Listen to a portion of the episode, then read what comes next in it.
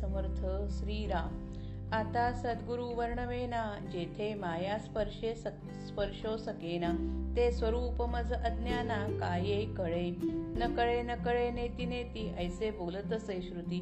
तेथे मज मूर्खाची मती पवाडेल कोठे. मज न कळे हा विचारू दुरुनी माझा नमस्कारू. गुरुदेवा पैल पारू पाववी मज. होती स्तवनाची दुराशा तुटला मायेचा भरोसा आता असाल तैसे असा सद्गुरु स्वामी. मायेच्या बळे करीनस्तवन ऐसे वांछित होते मन. माया जाली लज्जायमान काय करू? नातुडे मुख्य परमात्मा म्हणून करावी लागे प्रतिमा. तैसा माया योगे महिमा वर्णीन सद्गुरूचा. आपल्या भावा सारिखा मनी देव आठवावा ध्यानी तैसा सद्गुरु हा स्तवनी स्तवू आता. भगवंताचे स्तवन असो भजन असो किंवा त्याची भक्ती असो शारदेच्या म्हणजेच मायेच्या मदतीशिवाय ते करता येत नाही. माझ्या या वचनाचा खरा अर्थ स्वानुभवी पुरुषांनाच कळेल. म्हणून शेवटी थोरांपेक्षा थोर व ईश्वराचा ईश्वर असणाऱ्या शारदेला तिच्या अंशानेच म्हणजे सदात्म्यानेच मी नमस्कार करतो. सद्गुरु स्तवन ईश्वराच्या निश्चळ अंगाचे ज्ञानमय स्वरूपाचे किंवा गणपतीचे वर्णन झाले. ईश्वराच्या चंचल अंगाचे शक्तिमय स्वरूपाचे किंवा शारदेचे वंदन झाले. श्री समर्थ आता श्री सद्गुरूला वंदन करतात. स्थलकालाच्या मर्यादेत वावरणाऱ्या विश्वाला परमात्मा आत बाहेर व्यापून आहे हे खरे. पण तेवढ्याने तो संपत नाही. या विश्वासाने जर परमात्मा संपला तर तो अनंत राहणार नाही. व्यक्ती व विश्व यांना व्यापून तो शिल्लक राहतो उरतो. तो किती शिल्लक उरतो हे आजपर्यंत कोणालाच कळले नाही. असे ते कल्पनातीत आणि अनंत परमात्मा स्वरूप म्हणजे संतांचा सद्गुरू होय. परमात्मा कसा आहे हे माणसाला कधीच सांगता येत नाही. पण त्याचे वर्णन करण्याचा प्रयत्न केल्या वाचून त्याला चैन पडत नाही. दृश्य विश्वामधली सूर्य समुद्र आकाश पृथ्वी इत्यादी इत्यादी अत्यंत विशाल वस्तूंचा दाखला घेऊन मानवी बुद्धी त्या अनंताला कवळण्याची खटपट करते.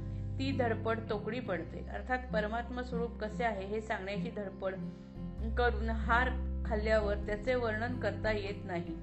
हेच त्याचे वर्णन होय. असे म्हणून थांबावे लागते. या समासात हीच गोष्ट समर्थाने सुंदर रीतीने समजवली आहे.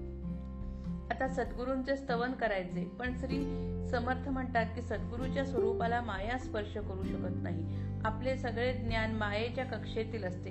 त्यामुळे सद्गुरु स्वरूप आपल्यासारख्या अज्ञानी माणसाला कळणे अशक्य कळणे शक्य नसते. म्हणून सद्गुरूंचे वर्णन करता येत नाही. श्रुती ही आत्मविद्येची आई आहे. परमात्मा स्वरूपाचे वर्णन करण्याचा तिने प्रयत्न केला पण अखेर ते स्वरूप कळत नाही. कळत नाही ते असे न ते असे नव्हे असे नव्हे याप्रमाणे बोलून नाईलाजाने गप्प बसली.